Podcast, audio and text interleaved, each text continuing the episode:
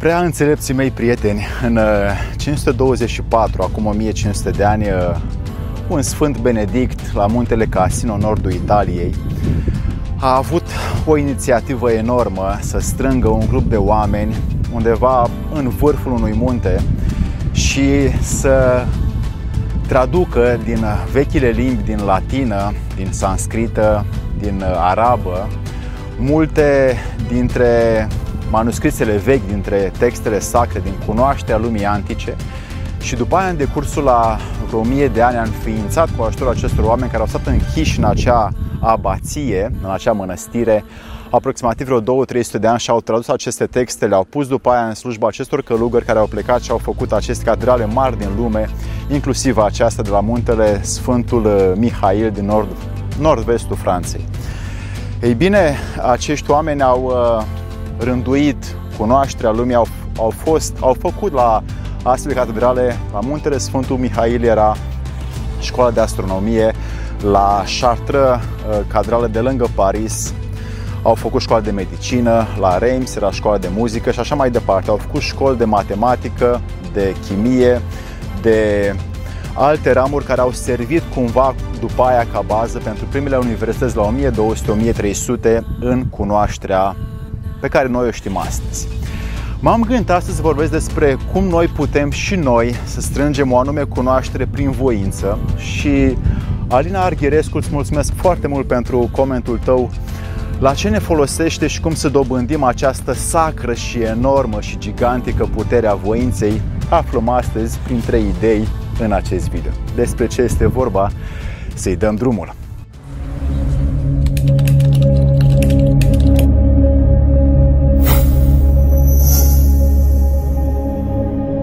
Oamenii mei dragi, puterea voinței stă la baza tuturor realizărilor pe care un om le are, iar acești oameni care în trecut făceau aceste munci sacre uh, mergeau foarte mult după principiul Sfântul Benedict, cum ți-am spus, ora et labora, adică roagă-te și muncește, era o rugăciune constantă și o muncă constantă în a ne lăsa nouă posterității cunoașterea antică și sacra acestei planete pe care noi trăim. Puterea voinței i-a ghidat pe aceștia, i-a încărcat și a lăsat nouă încât și noi astăzi să cunoaștem ceva din chimie, medicină, astronomie, fizică și așa mai departe, ramuri, medicină, ramuri care sunt atât de necesare vieții actuale. Ei bine, o mică parte dintre acestea au rămas încă vii, foarte multe au fost încă adăugate prin știința contemporană de foarte multe ori ă, în opoziție cu ce era în trecut, dar asta este altă poveste. Însă puterea voinței a lăsat în oameni ceva ce noi putem să luăm ca exemplu de virtute, ca și noi cu harul și darul nostru pus de divinitate înăuntru nostru să facem mai departe. Prima idee este să ne ducem în alegerea spre a ne provoca mici dureri, mici suferințe autogenerate, tocmai pentru a crea puterea voinței. Cum să facem asta? Renunțăm din când în când la telefonul mobil, la cafea, la un dulce, dăm un tips mai mare la restaurant, urcăm scări în loc să luăm liftul, avem mai multă răbdare când e necesar, ascultăm mai mult decât să vorbim, facem un efort în plus față de ce fac ceilalți și cu micile acestea dureri autogenerate ducem în noi energia care ne duce la voință. Dacă noi nu alegem lucrurile astea, o să vină un șef, un duhovnic, un părinte, un om care să ne zică și să ne ajute, care are de obicei mai multă voință decât noi înșine, să ne ajute să o obținem și noi. Dacă o facem noi, avem marea puterea liberului arbitru încât noi, prin autogenerare de mică durere, să reușim orice este greu de făcut și facem, generează încă un nivel, încă un grad în voința necesară și în puterea voinței să fie sau să devină permanent. A doua idee în puterea voinței este să avem șansa prin autoobservație să oprim când vrem nevoile fiziologice. De ce e necesar? Nu o formă ca abstinență dură, ci ca dezvoltarea voinței. Dacă ai o prezentare public, dacă ai un eveniment rar, cu încărcătură emoțională. Dacă te vezi cu cineva care ai o uh, relație foarte apropiată, nevoile fiziologice, de obicei mâncarea, uh, pipi, celelalte nevoi care sunt în tine, poftele care sunt necesare vieții spre crearea de energie scad. Ei bine, acesta se întâmplă automat când nevoile fiziologice efectiv sunt înlăturate ca tu să trăiești acel moment mai intens. Însă, când alegi să-ți oprești singur și benevol nevoile fiziologice, ai șansa să te joci cu ceea ce se numește un autocontrol de plin al corpului. În uh, rugăciune foarte mare, în, uh, într-o activitate foarte strânsă cu ceea ce vrei să realizezi, într-o relație cu cineva foarte drag, atunci când ai o încărcătură mai mare cu ceva din exterior sau cu tine însuți, poți să generezi dinăuntrul tău o șansă să vezi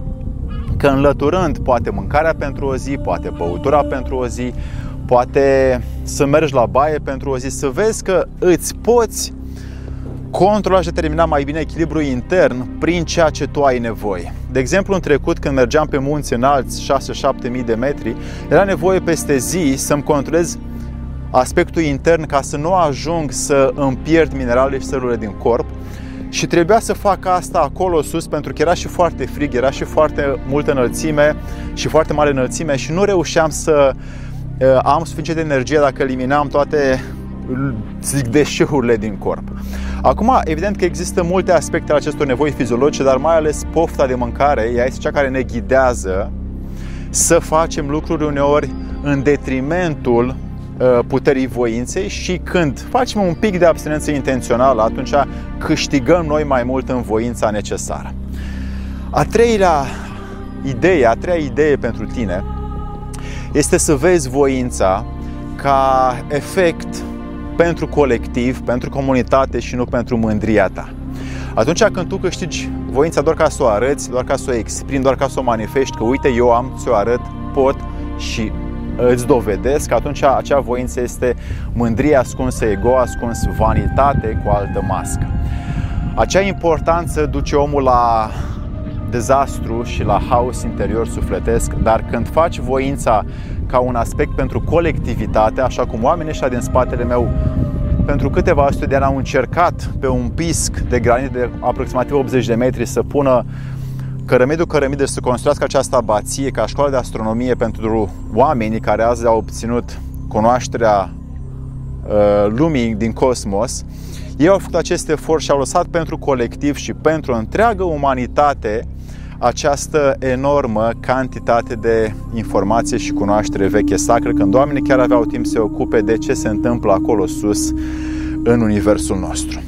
Așa că poți să transpui, să incorporezi în tine această voință pentru colectivitate, pentru job, pentru firma ta, pentru instituție, pentru familie, pentru biserică sau orice altă comunitate ai tu în jur, acei oameni vor beneficia de pe urma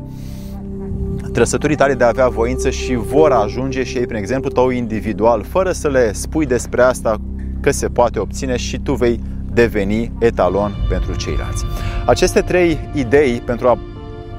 crea o putere mai mare voinței sunt în lumea socială adaptate pentru tine de la un om care poate să fie nu doar psiholog, ci doar un îndrumător care am experimentat, am trăit o parte din aceste lucruri pe care le înțeleg o parte mai am să le incorporez cu totul și încerc să pun în formă simplă pentru tine, pentru verificare și nu pentru a crede aceste lucruri. Dacă ți este util, un like, un subscribe și un share pentru că așa și tu poți să fii pentru ceilalți un om mai bun. Să-ți fie de bine!